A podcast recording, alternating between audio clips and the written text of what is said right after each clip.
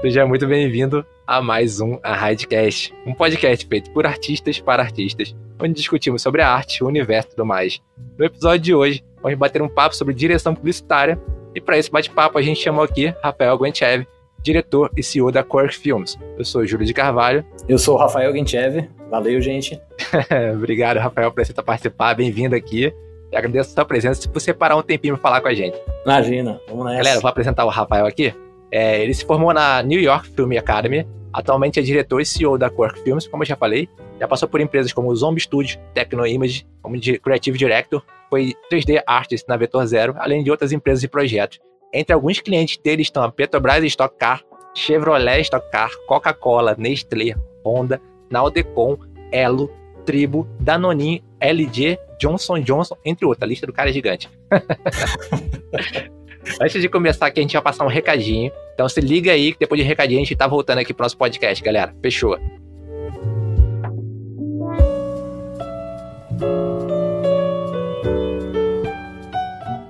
Galera, se liga.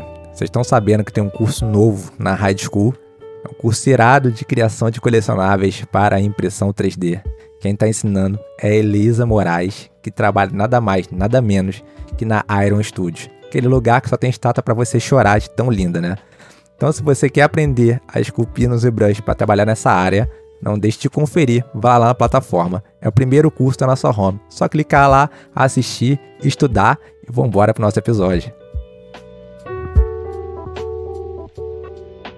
Rafael, depois dos recadinhos, fala pra gente como começou a sua carreira, como é que fez essa transição de artista de 3D para diretor de filmes e curta-metragem, filme publicitário.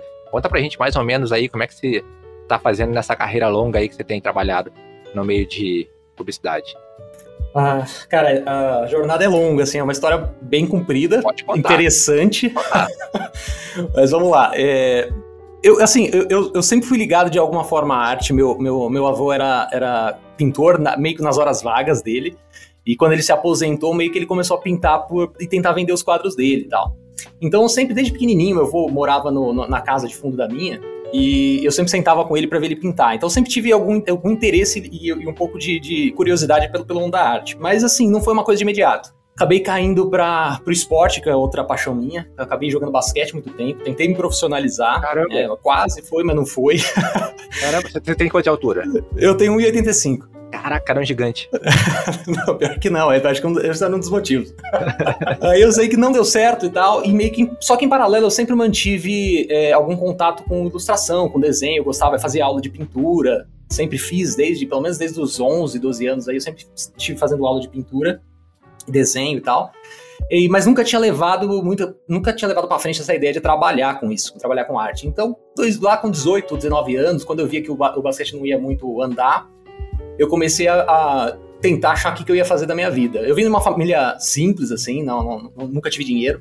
Então, a, a, você pensar em áreas assim já é meio bizarro, assim, ninguém muito acredita que existe áreas assim. Né? Foi engraçado porque, assim, eu, eu tava indo para uma área nada a ver, porque eu tinha, eu tinha, de certa forma, muito contato com computação, eu, eu era técnico informática nessa época, com 18 anos, trabalhava como técnico informática, inclusive, e na, na fila do cursinho que eu ia prestar para fazer um cursinho para prestar, acho que engenharia da computação, se eu não me engano, ciência da computação, era alguma coisa nesse sentido, eu conheci um cara, isso em Campinas, eu conheci um cara é, que é, a gente começou a trocar ideia na fila, esse cara tinha feito, inclusive hoje ele é um animador, tá na gringa, é, e ele, ele tá, trabalhava com. Trabalhava não, tava estudando animação 3D.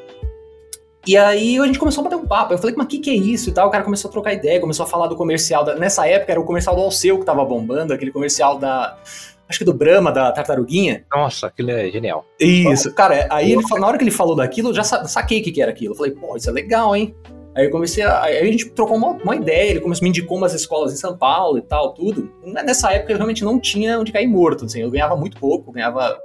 É, na época, eu nem lembro quando era o salário mínimo, salário mínimo, mas eu ganhava menos do que o salário mínimo. Era, era bem uma, quase uma ajuda de custo, assim, como técnico informática. Né? Na, na época era tipo 300 reais, alguma coisa assim.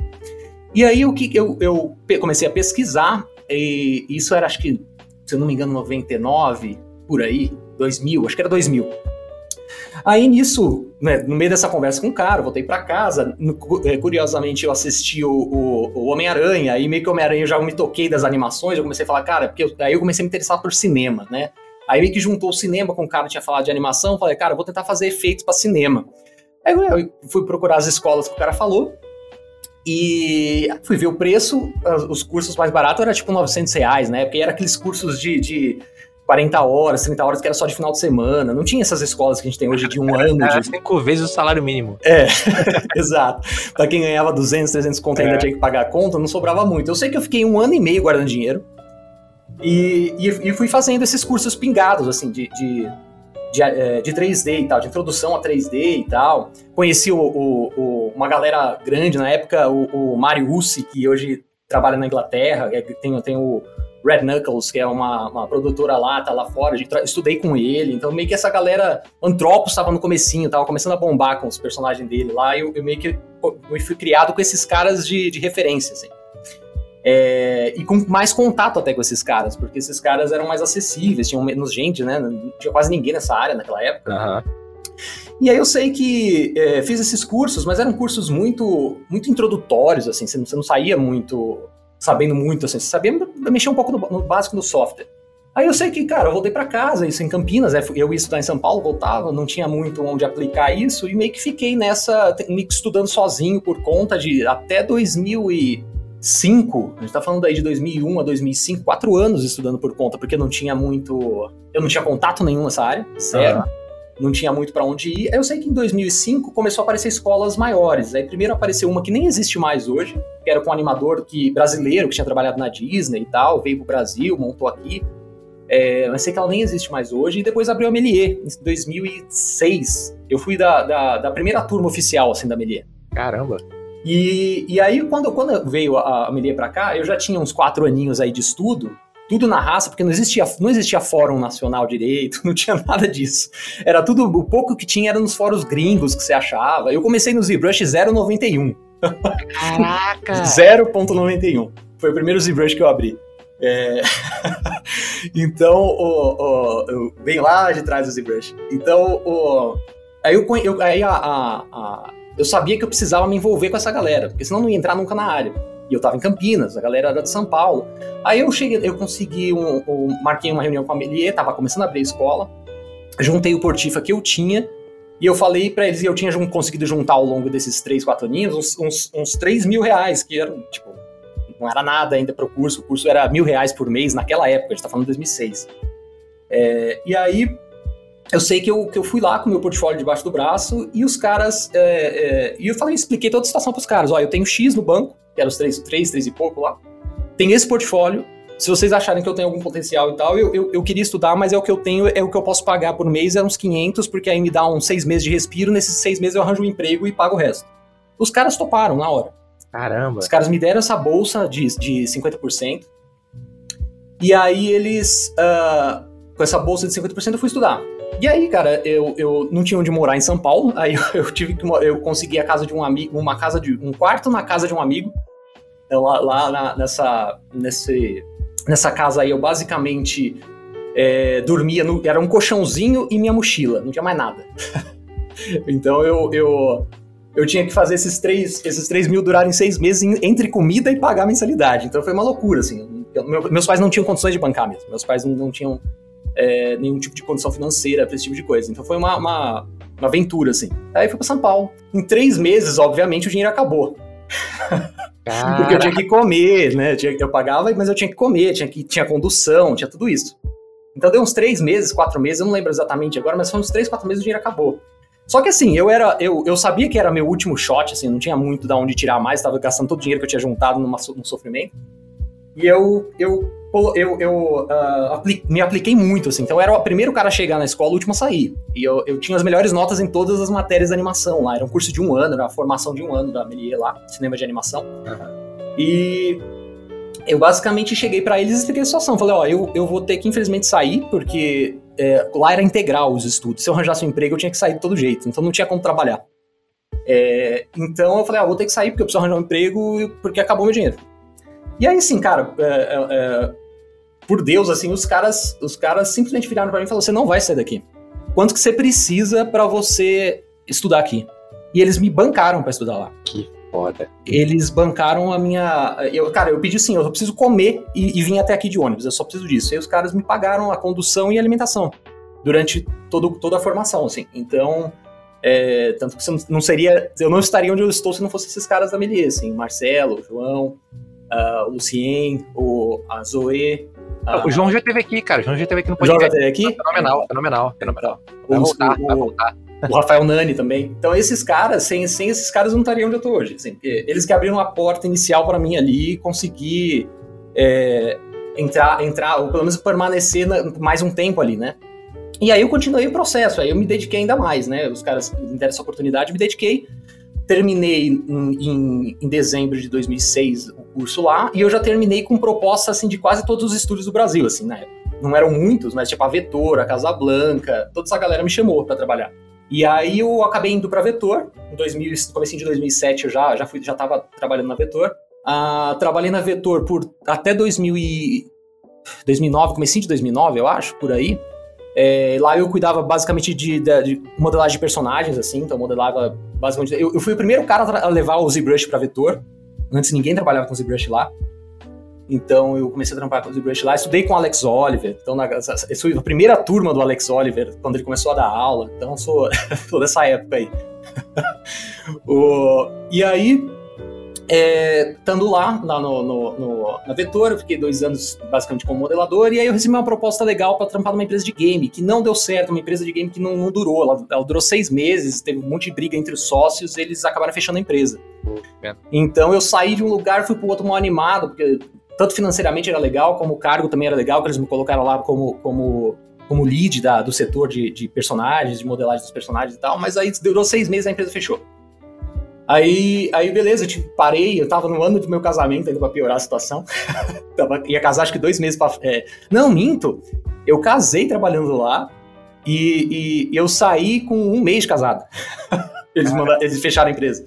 É, isso bate aquele pânico, né? Eu com 23 anos nessa é, época. É. Mas beleza, logo em seguida eu consegui um trabalho na. Hoje é a Quanta Post, na época era QFX, que é a Quanta VFX, que hoje é a Quanta tem um setor todo de pós-produção lá, que faz séries para Netflix, eles trabalham com Netflix fazendo muita pós-produção. Na época era a Quanta, Quanta, Quanta VFX, é, que é QFX. Trabalhei lá até de 2009 até 2010, eu não lembro agora e tal. E aí depois daí eu saí e acabei virando, virando meio que frila.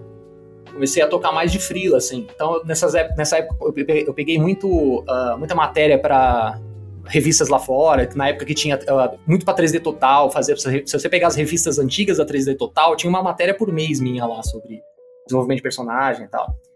E, e aí depois disso, em 2000 e, a gente tá em 2010, 2011 ali, aí eu meio que fiquei de frila, cara. É, mas meio que eu, já, já começava, eu, meio que desde a época da Melie, na verdade, foi lá que me começou esse desejo por, por ir pra direção, porque lá tinha uma matéria de, de história do cinema, e eu comecei a me apaixonar por contar histórias, assim. É, e só que eu não, não, sabia como muito cair para esse lado, né? Então, 2011 eu decidi começar a focar e estudar mais é, cinema, assim. Então, comecei a estudar cinema. Então, fui, comecei a fazer um monte de curso avulso, assim, direção, roteiro, direção fotografia, fotografia estilo, Fiz tudo quanto é coisa, assim, de dentro da, da área de fotografia de cinema e tal.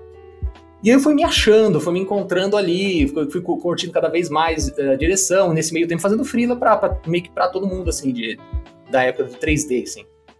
Aí em 2013, eu comecei, já tava até fazendo uns, uns, uns, uns frilinha de hobby, assim, meio que com essa parte, fazendo uns videoclipezinhos pequenos, com uma galera que eu conhecia e tal, assim. Então meio que já tava me aventurando em paralelo, sempre tocando essa minha vida do, da animação. Trabalhei com a, com, com, a galera da, da, da Tecnoimage nessa época já, com aquele UFCC, junto com o Rosel, com o Pedro Ponte. Eu tomei conta dos cenários, desenvolvimento de cenários com eles, assim, tal, toda a parte dos modela modelagem dos cenários. É, e aí, em 2013, eu decidi, não, cara, eu, vou, eu tenho que parar um tempo e focar só em direção para eu conseguir fazer essa transição de carreira, senão não, não funciona. Você já queria fazer a transição de carreira de já para direção. Isso, cara, eu curtia muito contar história, eu curtia muito é, é, não só fazer um pedaço do processo, eu queria fazer o processo inteiro, assim, ver o processo como um todo. E aí foi um processo de mesma coisa, cara. Eu peguei toda a grana que eu tinha conseguido juntar, porque aí eu já tava ganhando bem, trabalhando com animação e tal, e, e cara, eu joguei tudo em cima de estudar fora do país. Fui pra, pra, pra os Estados Unidos, aí fiquei lá 2014, seis meses estudando. E assim, nessa época, em 2012, foi a época que eu já comecei em paralelo da aula online, na aula de, de, de modelagem e textura de personagem. É pra character design, character arts, assim. E ah. tinha, tem uma galera animal do mercado hoje, tipo, o, o Diego Maricato foi um das minhas crias. Olha, Diego. Pergunta pro Diego aí. Uh, mas teve uma mal galera, assim, que veio, veio, veio de, de, estudar comigo, assim, que, foi, que hoje tá bem pra caramba, tá no, no mercado sólido, assim. O próprio Beckman foi aluno meu. É. E uma galera boa, assim. E aí eu sei que eu meio que toquei, continuei tocando essas aulas enquanto estava nos Estados Unidos, pelo menos tinha alguma entrada, continuava entrando grana. Estudei lá, aí lá foi muito interessante, porque lá eu fui para Hollywood mesmo estudar lá. E lá, cara, lá é um, apesar de ter muito, lá Hollywood inteiro vive cinema, né? A galera, a cidade vive cinema. E aí você cruza com artista tal lá e tal. E eu, coincidentemente, na minha sala, a, a, uma, menina, uma moça, né, uma mulher já era mais velha um pouco, na, na minha sala estava fazendo curso de cinema junto comigo, ela era esposa do Dolph Lundgren. Pra quem é muito novo, não vai saber quem é. Mas, é, é, mas ela é, exatamente, Dolph Lundgren é, é o, o Drago do, do, do Rock, Rock 4, é o, é o vilão do Rock 4. É, é o que saiu no último agora, é o pai do, do, do boxeador. Isso, exato, do Creed 2, né? Acho que é do é, Creed 2. Isso, isso. Exatamente ele. E aí a gente foi, fui na casa dele, a gente rodou um curta com ele lá. Se você olhar no meu, na minha reel... Da, eu, vi, meu... eu vi, eu falei, então, caraca, é. o Dolph Lundgren. Quem, quem, não conhece fica assim, ah, um louro, né? Eu Isso. caraca, o Dolph Lundgren. Cara, foi, foi muito louco, porque a gente chegou, eu cheguei na casa dela, não sabia. Aí eu cheguei na casa da mulher, ela tipo, a vai rodar um, um, projeto, um curta lá, eu fiz direção de fotografia pra esse, pra esse projeto, esse curta. E aí chega lá o cara lá. Então, e o cara, é gente boa pra caramba, troca ideia normal, assim, sabe? Tipo, muito gente fina. Então você é, começa a ver que é um cara, é, é um miolinho, assim, cara. É, um, é, é muito pouca. Tem muita gente, mas no final é muito pouca gente. E aí foi uma experiência animal, assim, cara. A melhor experiência que eu já tive é, profissional, assim, tudo, e até de estudo e tal, foi, foi, foi ir pra lá estudar, aprender outra língua lá mesmo no, no, ambiente e viver aquilo lá, né? Porque a cidade lá respira, Los Angeles no geral, lá vive cinema. E, cara, eu voltei doido, assim, falei, cara, vou focar nisso mesmo e tal. E aí eu cheguei aqui, aí, só que aí tem uma outra jornada, aí você tá começando de novo, né?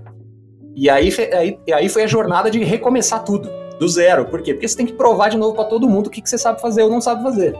Sim. Então, o mesmo processo que eu tive lá em 2007, de 2006, de ter que provar o que eu sabia fazer, de ter começado do zero, eu tava começando de novo. Por mais que eu tinha. Porque, assim, a galera que me conhecia como o cara do 3D é, é, não conseguia me ver como outra coisa. Sim. Entendeu? Então, eu era mais fácil eu ter algum acesso com a galera que não me conhecia do que com a galera que me conhecia. Sério? Sério por incrível que pareça. Cara. É. Aí o que, que aconteceu? Qual foi esse percurso? Eu cheguei em 2015, eu comecei a fazer coordenação de 3D, de, de, de, de 3D mesmo, cuidando da equipe de 3D como um todo, que era um tipo de direção, mas era um tipo de direção muito mais técnica do que artística, porque você tinha alguém sempre mandando o aval final ali, que não era eu. E sempre tem, na verdade, um alguém que um aval final, normalmente é quem não entende nada, que tem dinheiro.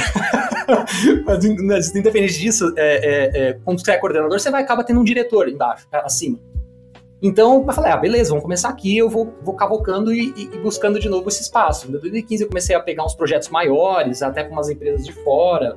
É, tem uma marca Bril, é, uma, é um brinquedo alemão, acho que é alemão, se eu não me engano. Ou, eu, eu, sei que a empresa é da Suécia que faz a, o marketing deles, mas eu não lembro se é a marca, eu acho que é, é, da Alemanha. Que é um brinquedo tipo Lego. E eles fazem filme todo ano, assim. Então, meio que eu, eu, eu, eu comecei com eles em 2000 e, acho que 2013, 2014, fazendo meio que partes do processo. Eu acabei ganhando confiança dos caras e eu comecei a pegar o projeto inteiro para fazer. Então, meio que co-dirigia com eles, porque eles me davam liberdade de dirigir com eles e desenvolvia toda a produção, montava equipe, juntava equipe, fazia, coordenava essa equipe toda e entregava o projeto pronto na mão dos caras. Então isso começou a me dar uma bagagem legal. Aí em 2017 eu peguei um projeto com a galera na Tecno de novo uh, para tomar conta de um projeto inteiro e co-dirigi eh, esse projeto que é o da Johnson Johnson junto com o Reuser. Projeto bem legal, um projeto curto, de, acho que é de 15, 15 segundos, mas é bem legal, assim, cara. A, o conceito é bem interessante. É, tem no meu site também, é, vou dar uma olhadinha, é bem, é bem interessante. Vou deixar o, o link do teu site Legal. no, no site da Rádio School sempre tem o link com o nome e número do episódio, a abinha comunidade, a Radcast. Só clicar lá, galera. Portfólio do Rafael vai estar tá lá, vocês vão babar igual eu fiquei babando. Ah, legal, valeu. Aí nisso, dois, aí eu fui para lá, fiz esse projeto, a galera curtiu demais, assim, tra trabalhar, a galera de lá, e a gente acabou, eu acabei é, é, entrando para dirigir os projetos deles e com uma parte na, na sociedade lá, meio com o diretor com parte na sociedade. Ah, e comecei daí a é, dirigir projeto, fiquei lá com eles até 2019, dirigindo lá. Aí a gente conseguiu até comecei até a trazer um pouco um, um, algumas coisas de live action para lá, já estava começando a tocar Quirk em paralelo, mas ainda sem ser uma coisa muito oficial, pra, principalmente para os meus curtas, rodar curta, curta-metragem e tal, que é uma outra é, é, é um, outro, uma outra área que eu gosto pra caramba, que é na verdade que eu hoje estou focando mais, é tentando indo, ir mais cada vez mais para conteúdo, gerar, fazer filmes mesmo, vamos ver se quanto vai levar, porque é outra, de novo, eu gosto de começar do zero, sei que você viu, né? Uhum. então, eu gosto, eu gosto de desafios, então eu acabo sempre gostando de, de, de, tentar conquistar alguma coisa diferente, alguma coisa nova, alguma coisa que eu não sei, não sei como fazer, então eu acabo, eu gosto de, pra caramba de aprender.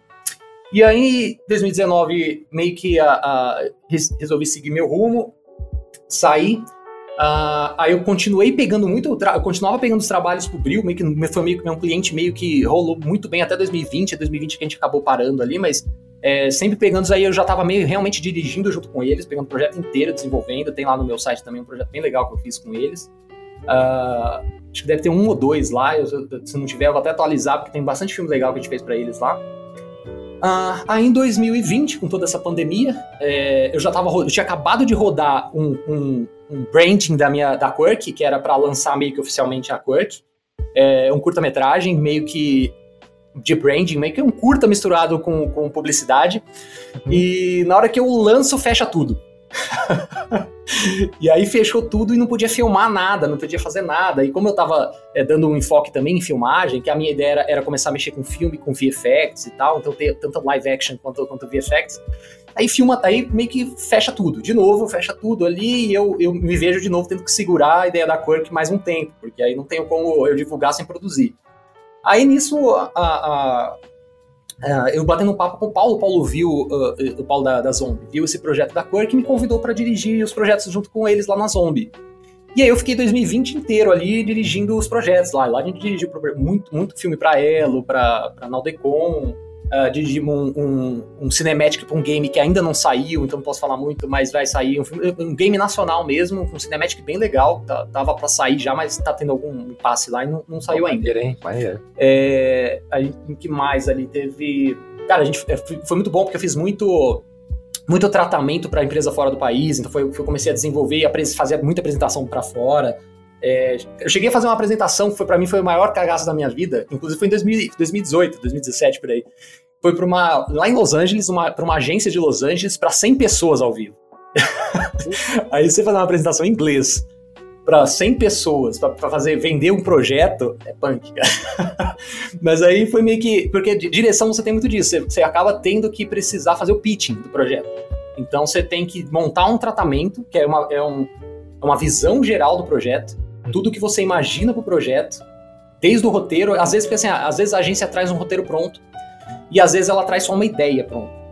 E desde 2014 que eu tenho, eu tenho escrevido muito, assim. Então, é, é, meus curtas todos eu, eu escrevo. E meio que acabou que eu comecei a escrever muito publicidade para as agências que mandavam só ideias. Então, quase todas as coisas que estão no meu site, acho que uns 95% ali, eu tudo que eu escrevi também. E e aí, eu come... e aí eu, o, essa, o tratamento, essa parte muito importante da direção, é, é onde você conquista esse job para produtor ou não. Que é, é, é meio que um, um, fazer um leilão, assim, quando você faz, quando você, você, você é diretor com uma produtora, porque tem várias produtoras querendo o mesmo, o mesmo job.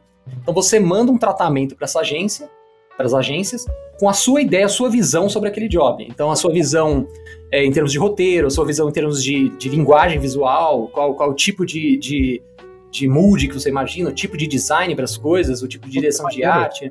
Então você faz meio que todo, todo um. É um, é um é plano de negócio para aquele para aquela publicidade, assim. Que maneiro. Então você acaba tendo que desenvolver do, do ponto de vista artístico, né? Porque aí normalmente tem uma pessoa que é o producer que vai fazer do ponto de vista financeiro, ele vai pegar o seu tratamento e transformar aquilo em verbo, em, em, em o budget que precisa ah, para realizar. E é um plano de negócio. Cada filme é um plano de negócio diferente que você tem que fazer. E aí você monta esse tratamento com toda uma, uma defesa de cada escolha que você faz e tal. É de, é, é, muito louco, é, é, bem, é muito divertido fazer isso, mas é intenso, assim. Porque é, normalmente você tem muito pouco tempo para fazer. Você tem dois, três dias para pensar num filme inteiro, assim. É, mas isso aí, cara, é legal porque aí você, por exemplo, eu fiz um pitching pra Disney, pra, pra, pra uma publicidade da Disney. A gente infelizmente não vingou.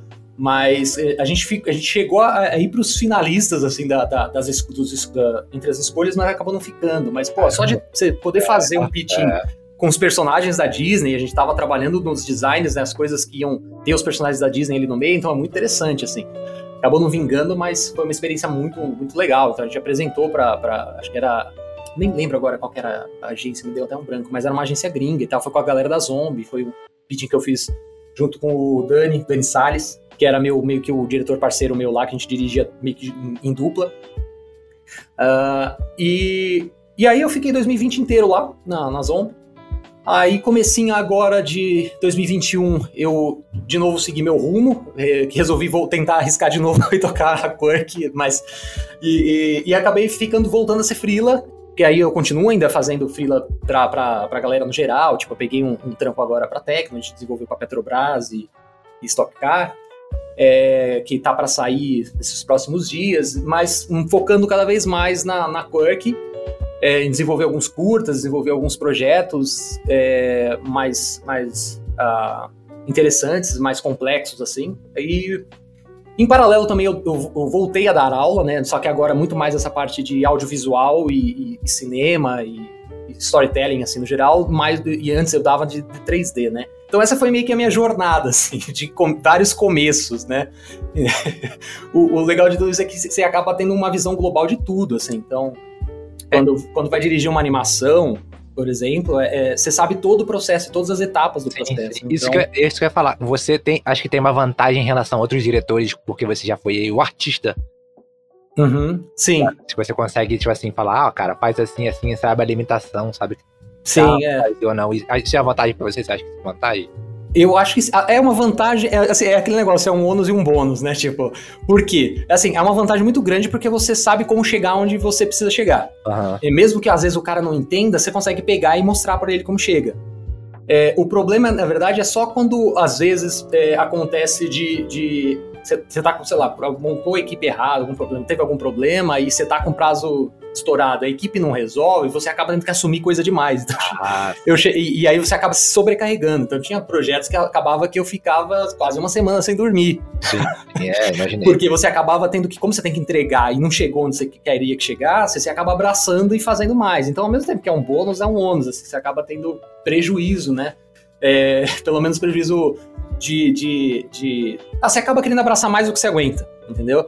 Então esse também está sendo o processo de aprender a delegar mais, porque é, você sabe que você chega uma hora que você não consegue fazer tudo, então você precisa de uma equipe competente. Aí você começa a dar valor à, à qualidade da equipe.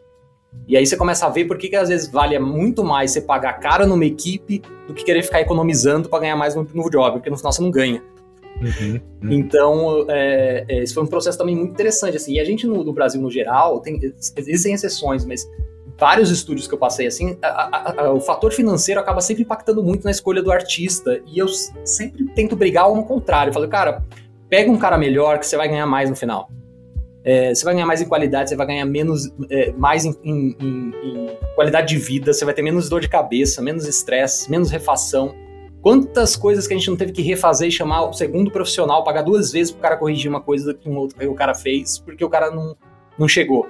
Uhum. Então, é, é, aprender a delegar, mas delegar a pessoa certa também tá, tá, é um processo muito importante, assim, da, da, desse, dessa função, assim, de você dirigir e coordenar uma equipe, seja o tipo de direção que seja, seja a direção geral de um projeto, ou até coordenações de setores, que também envolve um tipo de direção. É o mesmo tipo de direção, a diferença é que é num setor menor.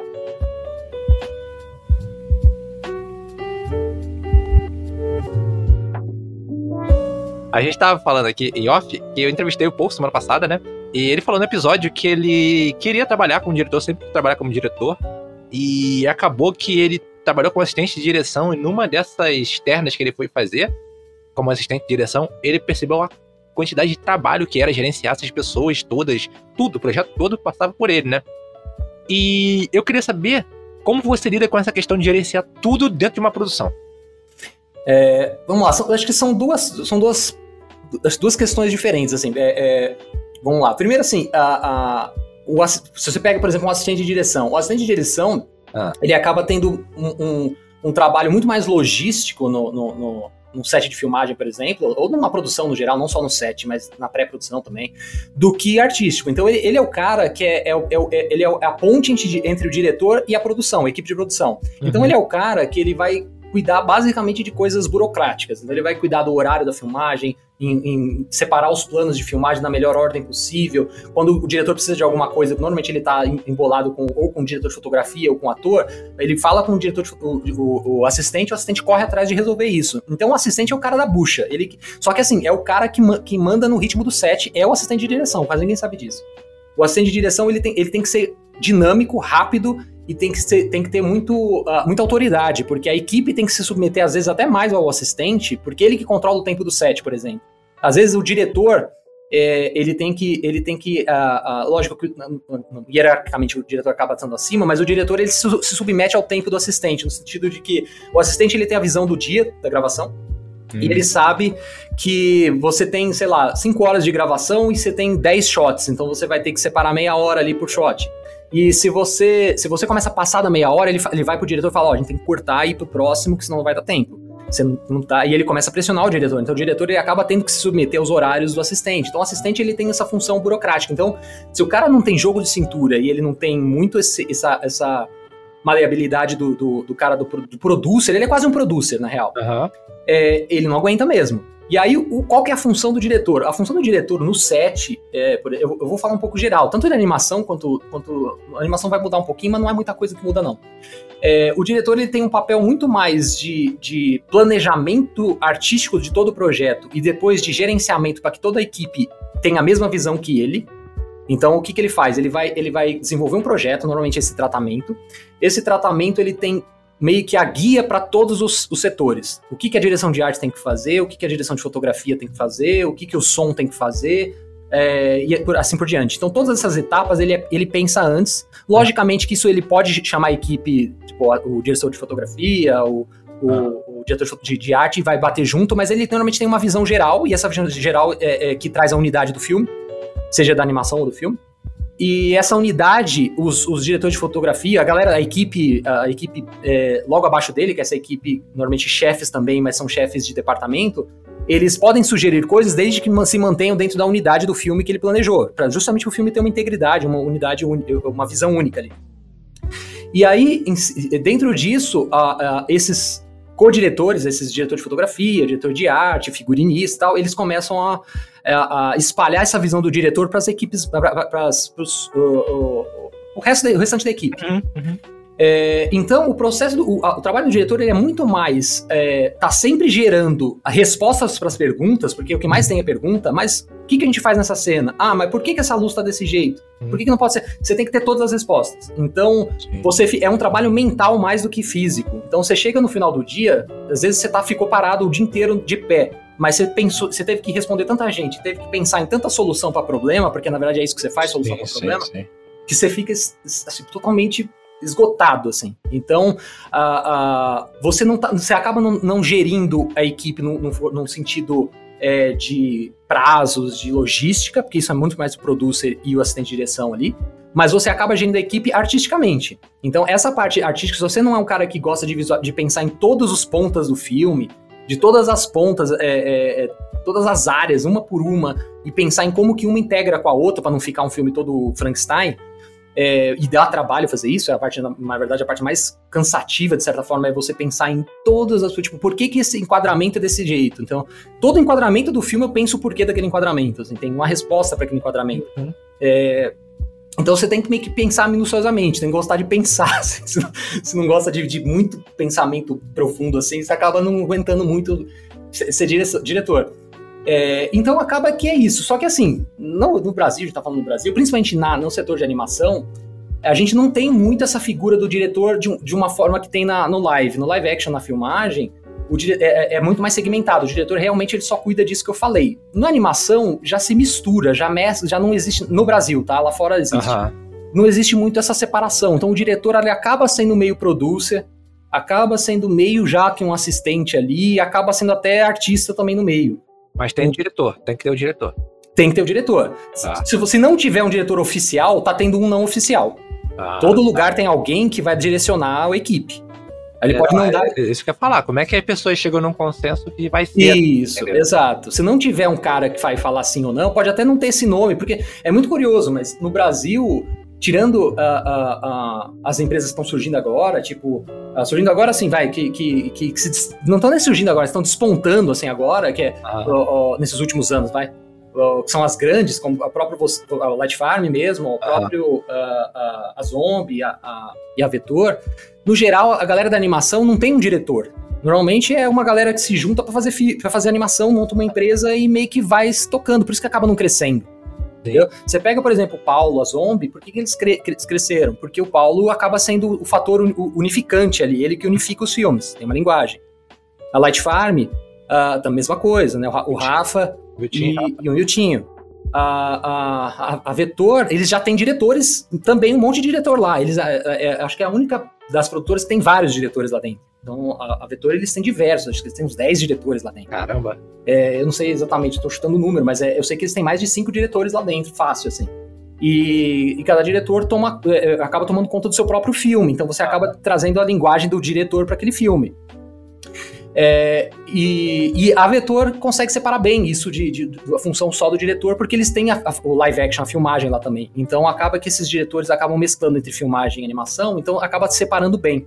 Mas nos outros, no geral, não. No geral, você acaba misturando. Eu, por exemplo, é, no geral, principalmente na época é, que eu trabalhei em algumas outras empresas também dirigindo assim menores, que, que você vê que você acaba tendo que fazer tudo, entendeu? Você acaba tendo que fazer o cronograma, uhum. você acaba tendo que fazer é, o gerenciamento logístico da galera, de, de, ver o horário que a galera vai começar, o horário que ela vai terminar. Só que aí você começa a, a, não dar conta de dar atenção artística que o projeto merecia, entendeu? Sim, sim. Você acaba perdendo um pouco de qualidade em função disso. Então, assim, é, é é muito trabalho mesmo, e, e, e, mas por isso que você tem que acabar achando uma equipe boa para te ajudar, porque senão você não, não, aguenta o tranco, assim, é difícil. Geralmente, eu trabalho, tenho contato com o diretor de arte. Em, em produções que você trabalhou, tem diretor de arte? Qual é a função dele, se tiver? Tem, uh, depende, na verdade. Projetos pequenos, não, porque aí eu acabo fazendo a direção de arte. É aí ah. eu falo que você acaba meio que vestindo mais chapéus aí, como os americanos falam. É, mas o, o no geral, o diretor de arte, a função do diretor de arte, vamos pular sempre, a gente pega sempre do live, assim, que a filmagem meio que o, o cinema começa no live, né? Então depois os audiovisuais copiam o live action. Então, é, a, a, o, a função do diretor de arte, ela é basicamente pegar a, a, a linha do diretor, a linha narrativa do diretor, normalmente senta com ele e define as escolhas é, de como que a, a, narrativa que o diretor se propôs vai sair visualmente. Então, normalmente é um trabalho em equipe com o diretor. Então toda decisão fotógrafo, diretor de arte faz, ele senta com o diretor e eles vão batendo. Que aí o, o que o, o, o, o, diretor de arte faz? Ele traz, baseado na, na, nesse tratamento que o diretor faz, ele traz é, soluções para as coisas. Então, ah, o diretor traz referências. Então ele vai falar assim, tá, e, e, e eu achei, para a gente chegar nessa referência, a gente vai precisar disso, disso e disso. Aí faz uns concepts para trazer essa, essa, essa solução. Uhum. Então é um, é um, trabalho de, de é, como trazer a visão artística do diretor para pro, os objetos, para os elementos de cena, tá? É, não só esteticamente, por exemplo, uma coisa que a publicidade acaba fazendo muito e, é, é, e os, que o cinema, aliás, ao contrário, que o cinema faz e a publicidade não faz muito, é trazer sentido narrativo para as coisas. Então, sim, sim. Uh, os diretores de arte do cinema, por exemplo, por que, que aquele objeto está em cima da mesa? Não é só porque é bonito, porque é estético, não, ele normalmente tem um significado narrativo para a cena.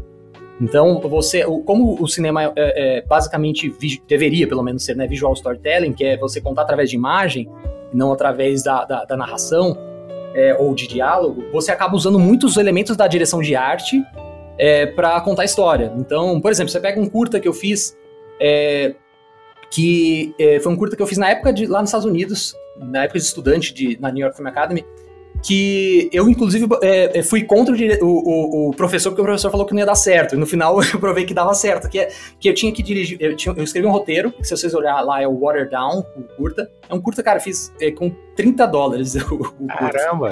É, foi num duas horas a gravação, porque foi, cara, não tinha dinheiro, era um projeto para curso, assim, e tal, e, e, e, foi muito bem recebido, assim, foi, foi para festival, tudo, e, e esse curta, é, é, cê, cê, eu, eu, só tive acesso a uma, uma atriz, até porque eu não tinha grana para chamar mais, mais gente e tal. E eu tinha duas horas para filmar, porque você tinha que filmar junto com a, mais um monte de gente, assim. Então você acaba no, uma galera que você acaba tendo que ajudar em equipe e tal. E aí eu, eu, eu, eu era, é sobre uma mulher que, que vocês vão depois vocês assistem lá. Eu vou ter que falar spoiler porque senão não dá para explicar. Mas é sobre uma é, mulher que perde, perde, um, perde um bebê. E, a, e, e ele falava que não dava para você fazer esse, esse, esse, esse é, ter uma empatia pelo, pela, pela mulher, pela perda, se você não vê um bebê. Eu falei, dá. E aí eu não fiz um, não coloquei um bebê, eu coloquei um objeto que representava o bebê. E aí, uh, esse objeto, que no caso é um ursinho, ele representa o bebê na vida da mulher. Entendeu? E aí eu desenvolvo toda a narrativa em função desse ursinho. E, e aí é, é isso que eu falo quando a direção de arte ela entra para contar a história e não só para decidir a cor bonita que fica no filme, entendeu? Que é esse acaba sendo um, um problema das, da direção de arte que tem hoje em dia, que a direção de arte no geral, tá? Não, sempre tem exceção, mas no geral, como a gente tem, tá, tem uma democratização da, do audiovisual no geral, muita gente despreparada veio pra, pra área, assim. E, e o que acontece é que a, a, direção de arte só decide que, que cor que combina com a, com a, com a outra cor, sabe? E não mais no sentido é, estético-narrativo. A estética é importante, ela tem que estar tá lá, tem que ser bonito mesmo, mas ele também tem que falar alguma coisa, ele tem que comunicar alguma ideia que sem aquilo não se comunicaria. Uhum. Se você tira aquele elemento, você não comunica.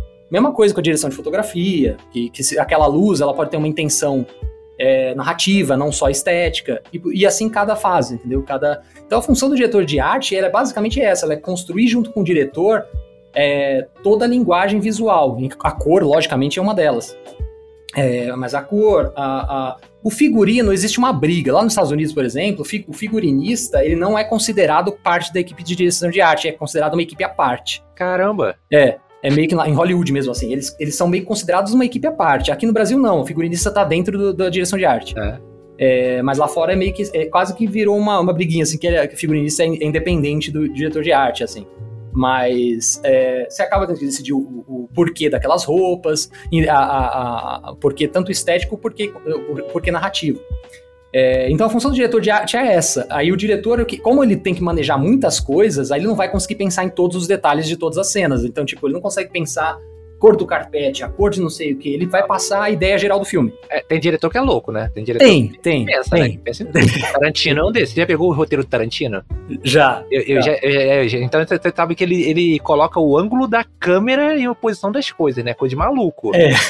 Ó, eu não, não tô muito longe, eu tô longe do Tarantino, isso eu tô, mas assim, eu não tô muito longe dessa, dessa, dessa, dessa, dessa fissura, porque eu, como eu, de, eu desenho, eu ah, gosto de fazer o meu, o meu storyboard. Você desenha, né? Você desenha, é. né? É. Então, no meu, no meu site tem um storyboard do, do, do Another Song, que é um music video que eu fiz, que eu coloco lá, que, que eu mostro meio que o, o eu, eu fiz tanto eu o storyboard, depois do storyboard eu fiz um animatic 3D, para depois fazer rodar o filme. Caramba, cara. Então eu, eu, eu acabo, sim, se, se, eu posso, eu faço tudo também. É. Mas se, se, é que se você fica imaginando um projeto, de, às vezes, um, sei lá, um projeto de longa-metragem, você não vai conseguir pensar em tudo, em tudo. Então você acaba tendo que ter um, uma galera que seja às vezes melhor do que você até para conseguir resolver as partes que você não consegue resolver. É, igual, igual o Steve Jobs falava, né? Traz gente que faz muito Exato. que você não sabe, entendeu? Exato, exatamente. Esse, é, esse é o ponto. E assim, você não necessariamente, como diretor, precisa saber fazer tudo. Uhum. Você precisa saber escolher bem a equipe.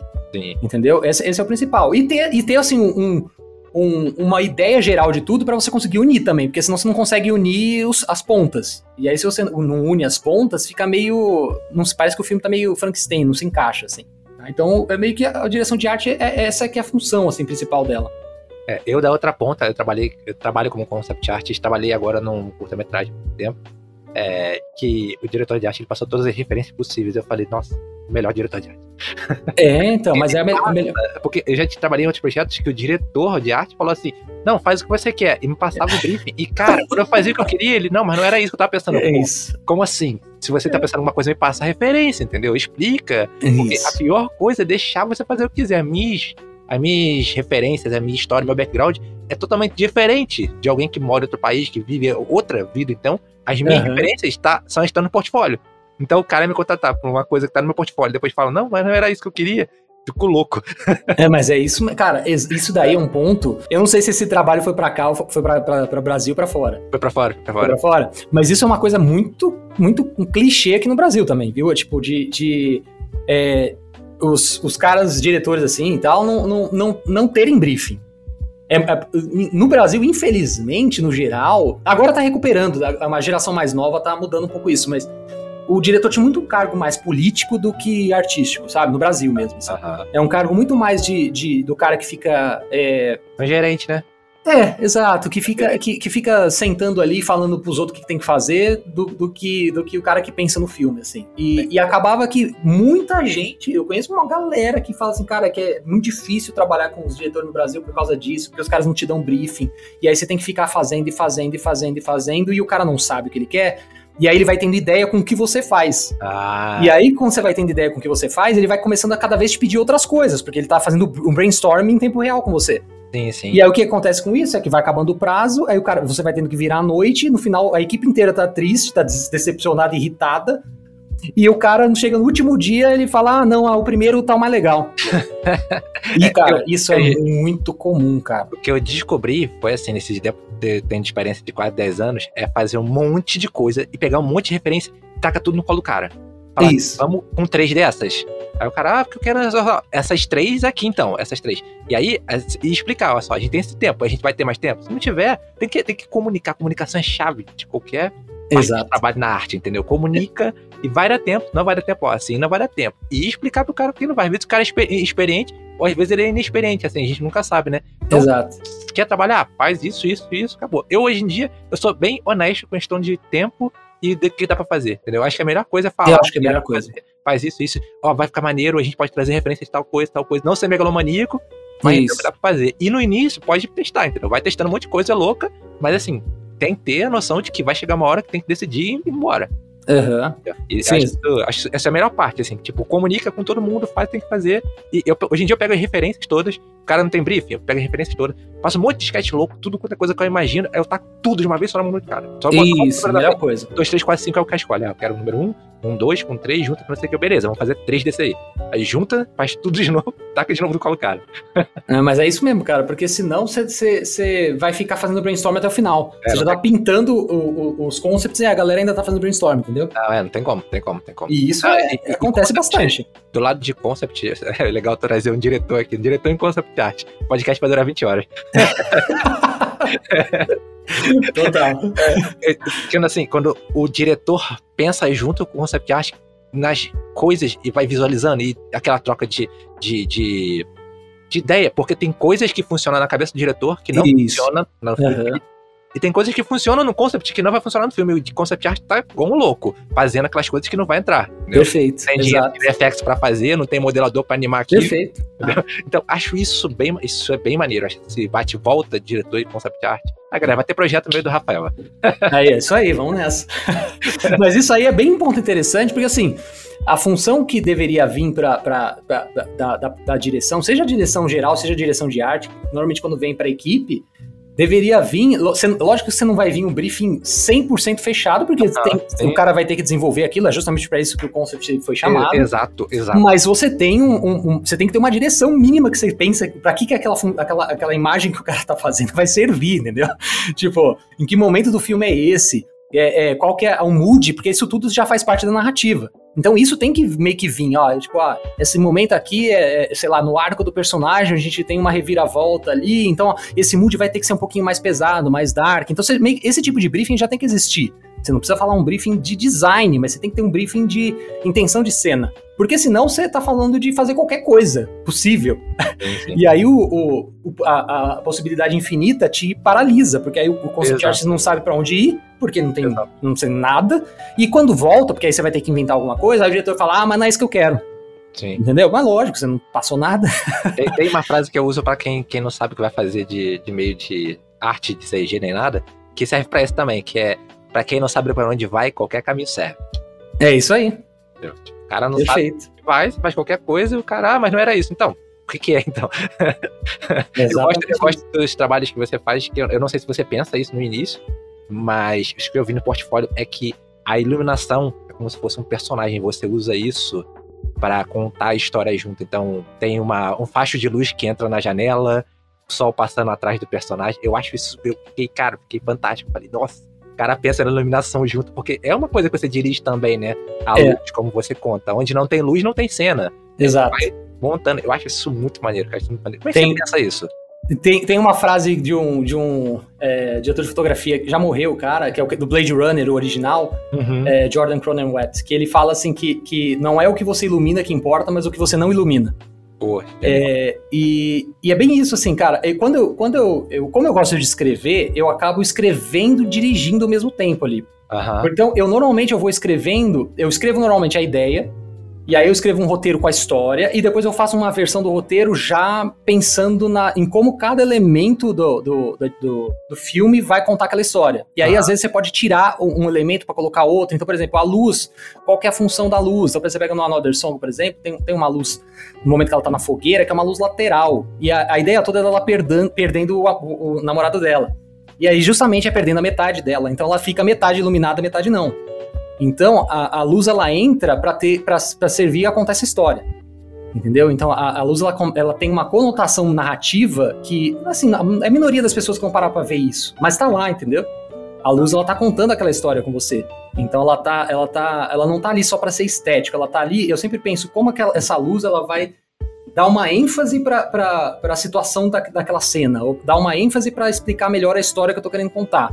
Então, tanto com objeto tanto quanto com a luz. Então, sim, eu sempre penso em todos os elementos do audiovisual, como que o som vai poder contar a história, como que a, a direção de fotografia, o figurino. Então, por exemplo, o figurino delas, cada, o, a cor que cada uma está usando, se você for ver é, é uma briga de cores ali para brigar pelo, pelo, pelo namorado. Então, toda essa relação de.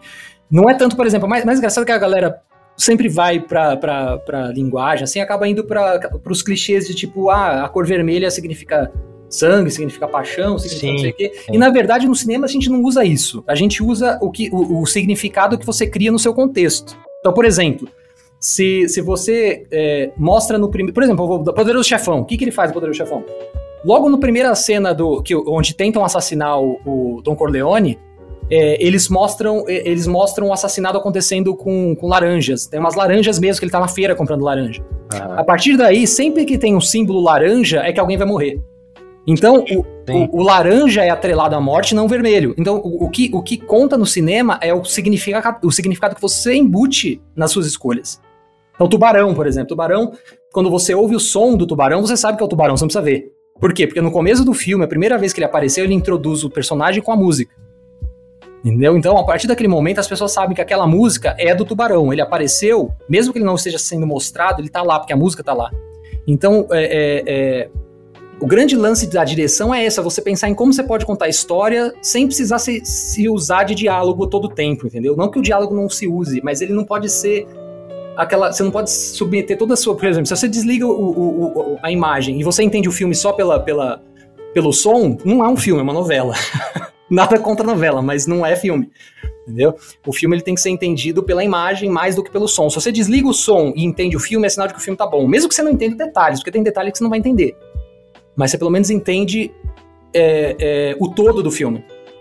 Então é justamente desses usos de, de, de, como você usa cada elemento da linguagem. Então, é, essa parte de luz é a parte, uma das partes que eu mais gosto de pensar, é, é a luz. Como que a luz vai ajudar a, a contar essa história.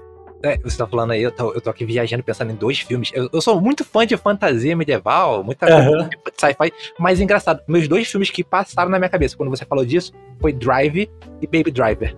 Não, Drive é um dos meus filmes favoritos. Aí você pegou no meu calcanhar de Aquiles. você falou, eu vim pensando, eu falei, cara, Drive. E eu pensei em Baby Driver também, que tem umas cores que mudam. O, o filme é fantástico, os dois filmes é, os dois filmes são muito bons. São fantásticos, é assim. É... Muito bom. Yeah, o, o, Drive é uma aula de, de, é uma de, aula. de direção, de direção de arte, cara. Se você pega, por exemplo, tem uma cena do Drive que você tem. Logo a primeira cena que ele, ele entra com a. Com a, a, a mulher que ele tem aquela relação, que ele, ele tá apaixonado ali, ele entra dentro da casa dela. Se você perceber aquela relação, assiste, reassiste o filme, você vai perceber que é, ela tá num ambiente laranja e ele tá num ambiente azul. É aquela da porta? É da porta. Ah, exatamente. Dessa, é, se eu não me engano, tem até uma análise de um canal do YouTube que Every Frame is a Painting, se eu não me engano, é o nome do canal do YouTube. E esse, esse, esse, canal é muito bom, mas ele analisa mais a, a questão dos quadrantes, que, a, a questão dos quadrantes superiores e inferiores. Essa questão da direção de arte é interessante porque ele atrela o tom azul meio que ao mundo do cara e o tom laranja, assim, meio mais quente ao mundo dela.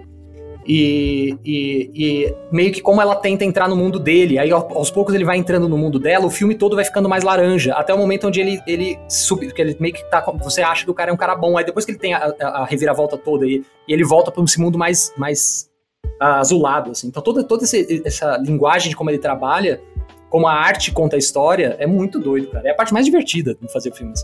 Vou, vou, vou, botar o link lá pra galera ver que não conhece. Galera que não conhece, ó, shame on you. É isso aí. vou colocar lá, vou colocar. Ninguém é obrigado a conhecer, não. A gente é velho. não, mas o Drive não é muito velho, não, cara. O Drive 2000, 2011. Ah, não é muito velho. Só é. 10 anos. Só 10, 10 anos, pô. Só 10 anos. 10 anos é pouco 10. pra cinema. É. eu nem comecei a falar de, de filme de 80 anos atrás.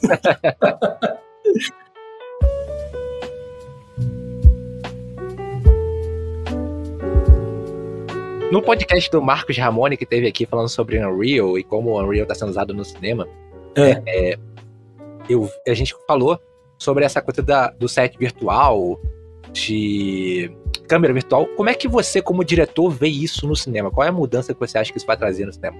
Eu já tive até uma experiência, assim, bem menor com isso, mas a gente fez um, um, um, uma publicidade que, inclusive, não está no meu site. Vou ver se eu coloco lá uma publicidade pro Itaú que a gente usou o, esse, esse Unreal com, com projeção no fundo, mas era, era uma coisa era uma coisa muito mais simples, assim. A gente, Caramba, sério? Sério. A gente, Caramba, cara, já, já, um... é, já é real, tá aqui, ó. Já, já tá, já tá no Brasil, já, já tem gente, já tem é, empresas fazendo esse tipo de serviço. Então a gente chamou, cara. A gente pegou uns painéis gigantes de LED para colocar no fundo. Era uma ah, coisa bem mais simples. Um set virtual? Set virtual. Caraca, o, o Marcos falou que isso é o mais caro. É, é uma bica, cara. Foi uma bica. Tipo, muito, cara. foi, tipo, foi, um, foi um projeto para Itaú, que era, era um projeto. Eh, foi uma live que Itaú, que Itaú fez uh, ah, para. Eu nem lembro quando foi, isso foi em outubro, novembro. Foi uma live que o Itaú fez que tinha uma, uma, uma mulher contando sobre um caso de racismo que ela sofreu com o filho dela e tal. E, e ela contava a história da vida do filho dela e de tudo, todo o problema que ela tinha passado. E aí atrás da. Na, na, ela tava meio que num fundo preto. E aí, de repente, acendia, eram os painéis, né? E aí, meio que um livro, meio pop-up, abria. E esse, esse livro era, como ele era num, numa Unreal ali, tudo, então a câmera ela movimentava, você via o paralaxe de tudo acontecendo ali, como se estivesse na cena. Então, é, era uma coisa muito mais uh, lúdica do que, do que um, uma extensão de fundo, né? Então, era um, um, tipo, um mega livro de pop-up que abria atrás da mulher, e esse livro saía umas animações de dentro. Era uma coisa mais lúdica, assim, mas foi, foi interessante para testar já a tecnologia. Mas já saiu? Já saiu esse comercial? Cara, já foi. Eu, eu, eu vou. Porque não foi nem um comercial, foi um. um tipo um, um, mini, um mini doc, vai. Uma ação? É, uma ação, exatamente. Ah, é, é, manda o link que a gente vai colocar lá no nosso site lá pra. Legal. Eu tô interessado agora em ver, agora tô no hype. Ah, legal, maravilha. vou, vou, vou, foi, foi feito com a Zombie, vou pegar com eles lá também, eu preciso ah, botar no meu site isso aí. aí. E, mas assim, cara, isso é um, é um. É inevitável, isso vai rolar por vários motivos. Assim, é, não é pelo, pelo fato de, de ser tecnologia nova, mas é pelo fato de baratear muito produção. Uhum. É, porque é caro, é caro, mas principalmente porque é novo. Mas por que, que é mais barato? Por exemplo, lá fora está começando a se usar demais isso já. Porque você imagina o seguinte, por exemplo, Mad Max, o The Fury Road lá, o último que ah, saiu. Sim. Eles tiveram que deslocar mais de 100 pessoas pro meio do deserto para rodar o filme. Sim, sim. E eles falam muito da, das dificuldades, no making off fala muito das dificuldades de produção do filme. E fala que, que, tipo, às vezes a galera passava mal e não tinha hospital há menos de 7, 8 horas. Nossa. Então você tinha que ter uma equipe médica gigante lá com equipamentos profissionais de, de, de hospitais, de, de hospital mesmo, para poder, em casos de qualquer tipo de doença de, ou de machucado, conseguir tratar. Então você tem um custo extremamente elevado para levar a equipe para ambientes mais hostis, é, hostis assim. Entendeu? Ah. Então você, gasta realmente milhões para fazer isso. Agora, se você tem um set desse, você cria na Unreal, você, você vai pagar a diária da, da, dos telões, que é a parte mais cara, é as diárias dos telões, mas o, o, o, o se você não.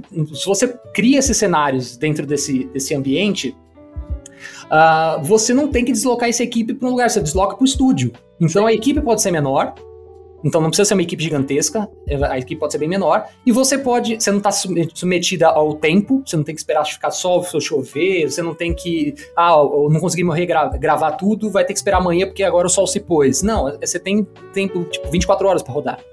Então é muito mais barato do que fazer isso, principalmente grandes produções, é muito mais barato.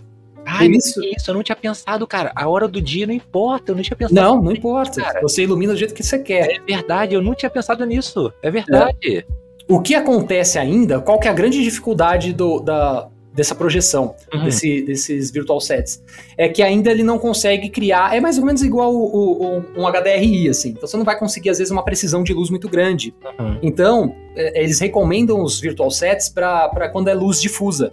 Então, um, uma luzinha de fim de tarde, uma luzinha de templo nublado, porque aí os telões conseguem iluminar e a câmera capta. Agora, se for um sol do meio-dia, você vai ter que instalar uma luz física para simular a luz do telão. Porque ele não, o telão não consegue gerar uma luz dura direta, entendeu? então, para luz, ah, luzes mais diretas, uma luz do sol mais direta, você acaba tendo que você pode até usar ele, mas você vai ter que dar um jeito de encaixar uma luz, uma luz meio que ali um fresnel mesmo, uma luz artificial ali, simulando o que está saindo do telão. Então isso já acaba sendo um trabalho a mais. Você acaba tendo que, que atrapalhar esse 360 que em teoria estaria ali disponível para você. Mas, mas dá para fazer também. Então tem, aqui no Brasil, por exemplo, se faz muito isso. Você precisa de um sol saindo dali, a galera vai lá e coloca uma luz da onde estaria vindo o sol, uma luz mesmo. Você só não vai poder enquadrar para aquele lado, né? Mas o, o, bom de tudo isso, e eu acho legal pra caramba essa tecnologia, até porque eu também venho dessa área, então eu acho legal pra caramba, eu gosto de tecnologia pra caramba, é, é que você, pros atores é muito bom, porque os atores começam a ver de novo onde eles estão, com fundo verde eles não veem nada. Então eles voltam a ter uma conexão maior com o personagem, que o fundo verde tira. Segundo, você consegue é, é pensar muito melhor os enquadramentos do que, do que com fundo verde, porque com fundo verde você não tá vendo nada. Então você enquadra meio de uma forma meio genérica.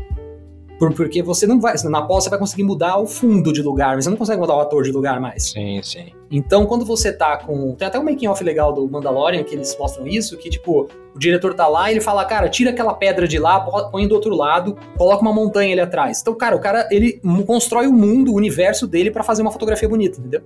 Então, é, é, te dá um controle gigantesco para quem tá tá criando filme, desenvolvendo filme. Então eu acho animal, assim. Eu achei que você ia falar do purismo assim, não, porque eu prefiro filmar no set, você sente o vento.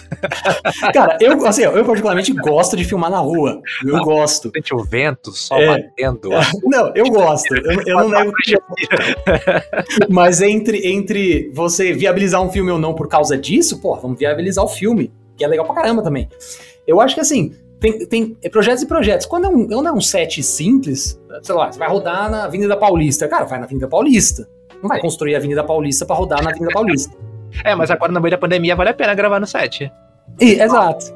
Ah, na verdade, agora não. Agora é fácil você gravar na rua, não tem ninguém. agora tudo bem, agora já tem gente de novo. Mas há pouco tempo atrás tava deserto. Então era fácil de.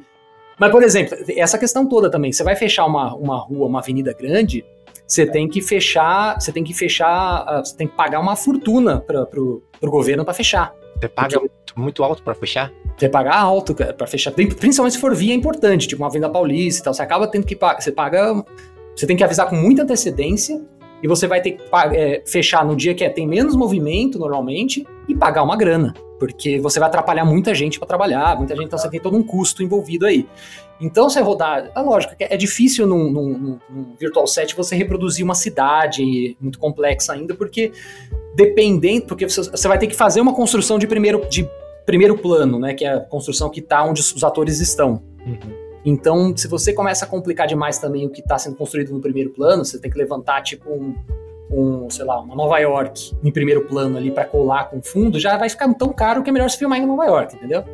Agora, pra, é, é, é, por enquanto, o que eu vejo muito de utilidade é para cenários mais naturais, mais do que para cenários é, urbanos, assim. Não que não dê para fazer, mas eu acho que quando é cenário urbano, são para takes menores, assim, não é para uma coisa muito imersiva no, no, no, no trecho urbano. Assim. Mas você imagina que, sei lá, é uma perseguição na Avenida Paulista. Se você for fazer no Virtual Set, não vai ficar legal.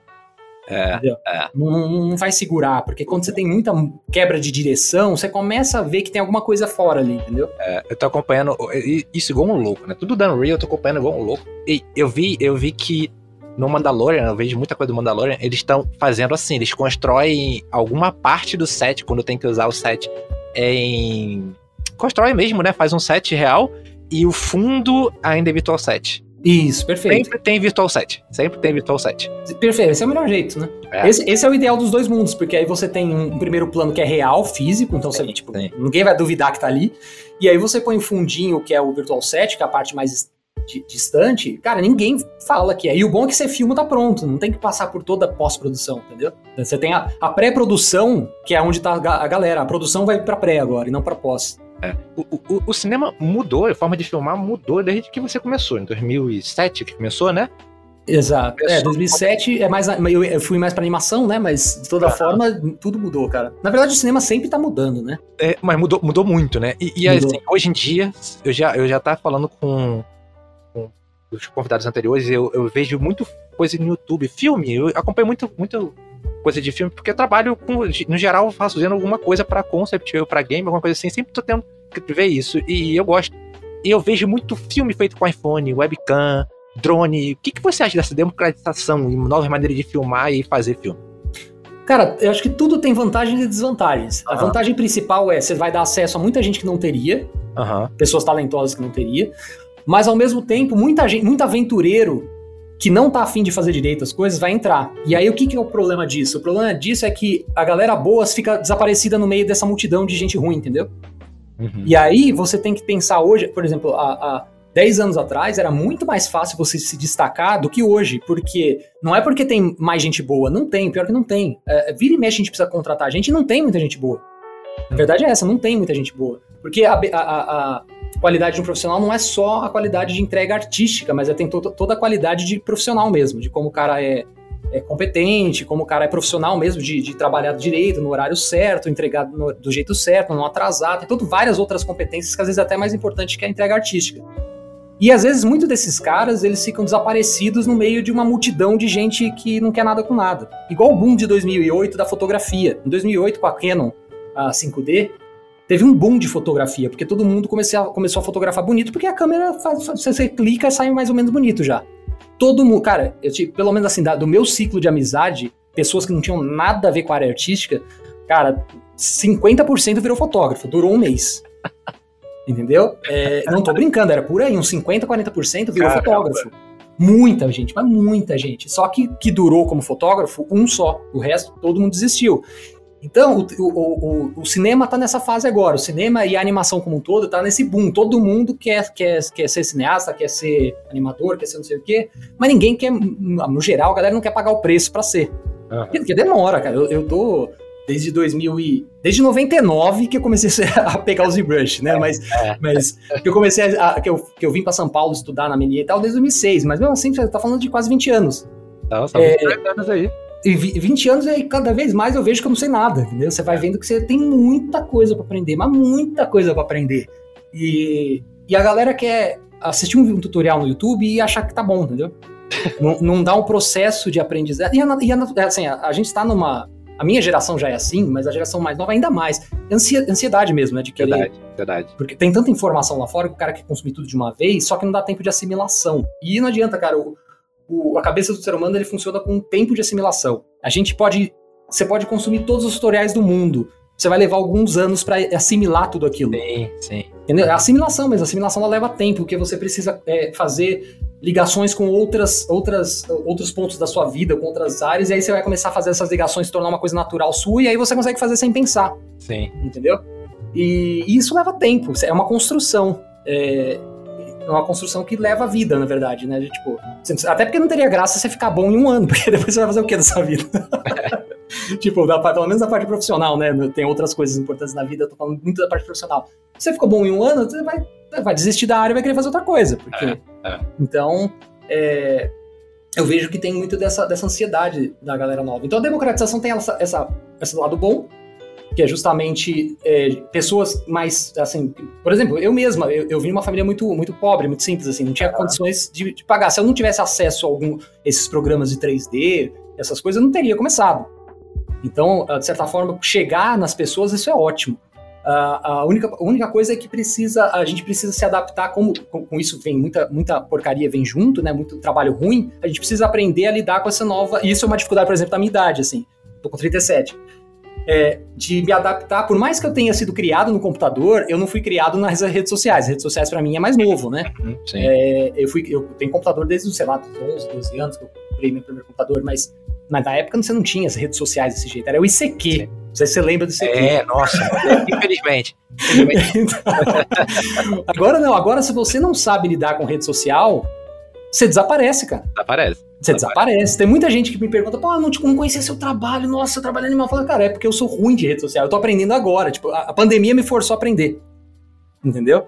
Porque eu era conhecido mais na área por galera de dentro do que galera de fora. Tipo, rede social, eu, eu, eu nunca, nunca tive muita paciência, sempre gostei muito de lidar com, com o real. e, e, e, e, nunca me dei atenção para pra, as redes sociais. E aí, com a pandemia, se você não se divulgasse, não, eu ia desaparecer. Uhum. E aí eu comecei a me debruçar nisso. Então agora eu tô começando a, a, a aprender a lidar mais com, com, com, esse marketing, com esse marketing online, assim mesmo. Você ser, ser o seu próprio marqueteiro, porque no meio dessa multidão, é, a forma de se aparecer agora é você aprendendo a estratégia de marketing mesmo, entendeu? Não tem como fugir disso, é o seu marketing pessoal. É, é, então esse é o lado ruim do, da democratização, você vai ter mais dificuldade de aparecer, você vai ter que, que se esforçar mais para aparecer, né? E aí como que se aparece? É, é fácil, consistência. E a maior, é a maior dificuldade, a minha dificuldade é essa, consistência é produzir, produzir sempre, sempre ter coisa nova. Uhum. Entendeu? Sempre ter coisa nova. Porque sempre, você tem sempre coisa nova, você sempre vai estar tá voltando para a cabeça das pessoas, as pessoas vão estar tá te lembrando, de, vão estar tá lembrando de você. Quando você não tem consistência, você posta, sei lá, postou hoje um trabalho, depois de seis meses você postou outro. Cara, ninguém lembra mais de você. Falou, cara, quem que é esse cara mesmo? Entendeu? Tá então. Vivo. Exato, tá vivo. Faz comigo, tá, faz comigo, tá vivo. Exato. E eu demorei para aprender isso, cara. Eu demorei para aprender isso. Se eu tivesse aprendido isso uns 10 anos atrás, tudo teria sido mais fácil, não teria sofrido tanto, entendeu? A gente, a gente, como artista, eu sou assim, eu sou muito perfeccionista, eu tento focar na qualidade o máximo possível. Eu também, eu também. E aí você acaba produzindo muito pouco. Entendeu? Porque você fica refinando, refinando, refinando, refinando, refinando. E no final, às vezes, é, é, um cara que tem uma qualidade bem inferior, mas produz sempre, consegue ter um retorno melhor. É, eu não acho que a gente também, lógico, tem que se preocupar só com a parte financeira. Eu acho que você tem que também gostar de fazer o que você faz e às vezes fazer trampo que você não tem pressa para entregar, entendeu? Mas a gente tem que acabar, acabar conciliando as duas coisas. Um trampo pessoal que você não tem pressa, que você pode entregar daqui a dois anos, mas você também tem que fazer um trabalho de marketing constante, que é uma, que é uma atitude empresarial mesmo, assim, sabe? Acho que o grande lance do, do, do dessa pós-pandemia vai ser todo mundo vai ter que ser um, um, um pequeno empreendedor. Uhum. Todo mundo vai ter que aprender a, a, gerir uma empresa que é você mesmo. Uhum. E essa empresa precisa se divulgar, essa empresa ela precisa saber controlar o caixa, essa, até porque cada vez mais esse trabalho remoto, principalmente para nossa área, cada vez mais é trabalho remoto, vai ser muito difícil você imaginar as empresas voltando a ser tudo, tudo dentro dos estúdios, assim. É, mesmo os estúdios lá fora de VFX, eu tenho uma galera que trabalha lá, amiga minha, tudo fala, cara, a maioria não vai voltar, só quem quiser. Sim, sim, não. Todo mundo que eu, que eu trouxe aqui fala, que eu falo, as pessoas, todo mundo falou que não vai voltar mais, não. Exato. Então o que vai acontecer é que cada vez mais não vai ter nem trabalho fixo, para ser sincero. Vai ser muito mais trabalho remoto e, e remoto não, é trabalho de freela mesmo. E, e, isso você acaba tendo que ter toda uma, uma logística financeira também, de saber administrar seu dinheiro, de saber te pagar um salário e ter um, caixa, um, um dinheiro no caixa. Então eu acho que esse é um ponto que eu, eu, eu, eu falo muito do, do tripé. Tem um tripé no cinema, mas esse tripé de cinema ele serve hoje para o século, século XXI, principalmente pós-pandemia, ele serve para a vida, que é a criatividade e arte, né? O cinema chama que é o tripé da criatividade, o tripé do business e o tripé da tecnologia. Você tem que estar tá sempre com esses três pés apoiados. Se você, se você pega um tripé e tira um pé, ele desmorona. Então, essas três pés, que é a criatividade, é você ser bom artisticamente, ser criativo, o tripé da tecnologia que está se atualizando sempre do que está acontecendo, seja a Unreal, seja a rede social que vai sair, seja o que for de, em termos de tecnologia, se você não se atualiza, você vai ficar para trás. Uhum. E a parte do business, que é a administração do negócio, como você vende o seu trabalho, como que você eh, vai gerenciar o seu dinheiro, como que você vai é, prospectar novos clientes, seja você uma empresa, seja você, você eh, uma empresa de um homem só. Uhum. Então, esse tripé é fundamental para eu, eu considero fundamental não só no cinema, mas para todo profissional, principalmente da nossa área, que precisa, que vive da criatividade. Se você não tiver. E a gente, eu, eu, por exemplo, sempre me debrucei demais na parte artística e de menos na parte empresarial. Hum. Entendeu? E, e, hoje eu vejo que esse foi um problema. Assim, eu, eu, eu não consegui, por exemplo, desenvolver a. a eu, já tive algumas sociedades, assim, e eu vejo que alguns dos problemas que as sociedades não deram certo foi por causa desse. faltava esse lado empresarial. Uhum. É, esse lado mais de, de pensar como como a empresa também ser sustentável. E você sozinho como freela é uma empresa que precisa ser sustentável, ainda mais se você Sim. tem famílias, tem filhos, etc.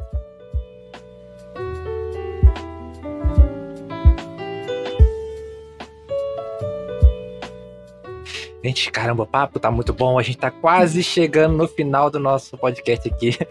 tá bem maneiro. Ficaria aqui mais 20 horas falando com o Rafael. Cara, nem vi, cara. Uma hora e 15 já passou aí. a gente tá chegando no final do podcast e a gente chamará aqui um quadro chamado Unhide Indica. Rafael, indica pra gente um livro, filme, uma peça, qualquer coisa que você queira. Não precisa ter a ver com arte. Pode estar tá lendo agora, vendo agora, qualquer coisa. Tá, vamos lá. Uh, cara, bastante, vendo bastante coisa, assim, deixa eu pensar coisas que são interessantes. É, eu, tô, eu tô relendo um livro muito bom, que chama Filme Arte, o, do David Bordwell, que é um, é um, é um teórico de cinema bom pra caramba americano. E ele é muito bom porque ele, tra ele trata do, do, do cinema sobre todos os aspectos. Ele, inclusive, que traz essa, esse conceito do tripé do cinema, Uh, e ele vai passando por, por tudo, desde o do lado business do cinema até o lado artístico, lado de estilo, lado de linguagem. Livro denso, mas é bem, bem legal para quem se interessar por essa parte. Uh, outro livro que é, que é legal de ler é o, um livro para quem gosta de histórias, assim, que eu tô lendo, que é uh, Sobre Histórias, do C.S. Lewis, o cara que fez o, o Crônica de Nárnia. E ele, ele traz um, um, um vários, vários é, capítulos meio que isolados, você consegue ler capítulos separados, onde ele, ele aborda da, da, sobre histórias mesmo, sobre construção de histórias. Né? É muito mais do ponto de vista literário, mas ele se aplica para qualquer coisa que se for contar, contar histórias. assim. E é muito interessante porque ele, ele trata muito uh, uh, uh, sobre esse, essa tendência é, atual de, de. E isso a gente está falando de um livro de, de acho que década 50, se não me engano, mas já estava nessa tendência, ele já percebeu essa tendência até com uma certa uh, bem adiantado, na verdade, que é uma tendência da gente ir para o realismo extremo e a gente perder o lúdico, e a gente perder o, o que estimula a imaginação. E a imaginação, ela, ela, ela lida com um lado muito mais profundo do ser humano do que, às vezes, a realidade concreta. Uhum. Então, ele, ele justamente fala, mostra sobre isso como, como uh, uh, o cinema, a literatura imagística que ele chama, que é a literatura que faz você imaginar coisas diferentes, mundos diferentes, o como ela, ela consegue tratar de assuntos tão mais profundos do que às vezes um filme realista. É, e se você for perceber, o, o, nosso cinema tá tendo uma reviravolta, e, e, é bem lenta, mas está tendo. Mas a gente estava indo para um, um, estilo de tão, realismo tão grande que até os super-heróis a gente precisava justificar fisicamente tudo que estava acontecendo. Uhum. E você tira a mágica do negócio. Quando você precisa justificar por que, que o Superman usa óculos e ninguém percebe, gente, é, é lúdico, gente. O Superman não existe. A gente não precisa explicar essas coisas. Então, é, é, é tá tendo um exercício hoje, a gente já começa a ver, é muito, é muito tímido ainda, mas esse exercício de trazer o lúdico, o, imagi, o, o imagístico de novo, esse imaginativo de novo. E é legal esse livro porque ele fala muito disso. Ele fala, por exemplo, quando você aborda uh, um, uma, uma temática, por exemplo, um, um, bullying. Você aborda esse bullying de uma forma realista. É, o cara ele assiste aquele, aquele filme com uma válvula de escape, mas quando ele termina e ele volta para a realidade que é muito parecida com a realidade do filme, e a, o que acontece no filme não acontece na vida dele, ele fica frustrado e não animado. Quando você trabalha um bullying de um, de um, ponto de vista muito mais mítico, muito mais é, imagístico, muito mais metafórico, dentro de um, de um universo diferente, com um contexto diferente, que não é uma coisa direta, aquilo é, entra muito mais no profundo do, coração do cara, impacta de uma forma que dá coragem para ele vir pro mundo real, que ele sabe que é diferente do mundo do mundo imaginário que tá lá, e ele encara tudo de uma forma diferente, entendeu? Uhum. Então ele trata muito dessa, dessa ideia de como o, o, o esse lado imaginativo é, é, é, é profundo para falar com as pessoas. É por isso que a ficção científica é profunda, porque a ficção científica ela trata muito mais de uma coisa que está no nosso coração lá profundo do que do real tátil e físico ali. É, eu falei, eu ia indicar, acabei falando um monte de coisa. Ah, sim, sim. Você falou de ficção científica, cara. Você falou uma coisa aí que realmente, Isaac Asimov é um exemplo disso. Exato, é. exato. É uma coisa assim. Ou, ou a gente tem aí um que vai virar filme, né? Que vai estar tá saindo, que é o Duna, cara. Duna, Duna eu, tenho Duna, eu fiquei com ódio dos Estados Unidos. Eu fiquei do lado do Oriente Médio. Eu falei, meu Deus do céu. eu tô doido pra ver, cara. Inclusive, eu agora gosto pra caramba do Denis Villeneuve, que é o diretor. Você fica louco, cara. Você fica Nossa. louco quando lê. Você fica louco. Você fica é, louco. Então. Nossa, fica louco. De indicação de filme, se a galera não assistiu Drive e o Bay Drive, tem que assistir. Vou então, colocar o link lá no nosso site. É. Já, já, já, assiste, já assiste o. Vai estar tá lá os, os trailers se quiser procurar aí na sua plataforma de streaming. Acho que tem na Globoplay, se não me engano, tem. Se não tiver, tem no Telecine. Tem todas, praticamente. Tem, tem todas. Eu, eu acho que, inclusive, o, um deles estava no Netflix. Eu não sei qual. Eu não sei se é o Baby Drive, mas eu tinha um que tava. Eu, que não sei se saiu. Acho que tava. Eu é, acho que tava. É, é assim, hoje em dia, eu tô fazendo igual a TV a cabo. Eu tenho todos os canais desse de streaming aí fico vendo igual um louco tudo. É, então, eu, eu falo, eu, eu, falo, ó, cara, uns 5 anos atrás, quando começou a surgir o Netflix, eu, eu falava pra galera, ó, sabe o que vai acontecer? Porque eh, na época tinha saído o Netflix e alguém já tava falando que ia abrir a concorrente, que eu não lembro se foi a Amazon, mas alguém já tava falando. Acho que foi a Amazon, acho é, que foi a Amazon. Aí eu falei, cara. O Hulu que saiu lá nos Estados Unidos. Isso. É Hulu. Aí eu falei, cara, quer saber? Daqui uns 5, 10, daqui uns 5, 10 anos vai ter tanto, tanto streaming que vai juntar tudo, um pacote só, e vai, ver, vai vender uma TV a cabo de streaming. É. é. Mas a diferença é que você vê na hora que você quer. É. A diferença, porque eu odeio TV a cabo por causa disso. Você é. tem que ficar naquela hora pra ver. Nossa, cara, tá pagando já, entendeu? É. É, é igual cinema, pô. Imagina você chega no cinema e falou, ah, acabou o filme. Pô, tem, tem, graça nenhuma. Pra mim, isso é uma maravilha, isso é uma maravilha. Gente, a gente chegou aqui no final do podcast. Agradeço ao Rafael pela participação. Rafael, você vai voltar com certeza. A gente bate-papo foi fenomenal. fenomenal. Obrigado. Muito obrigado. Imagina, obrigado pelo convite. Agradeço aí. Espero que vocês gostem aí do papo. Galera, espero que vocês tenham gostado. Esse foi mais um Radcast. A gente se vê semana que vem. Tchau, tchau.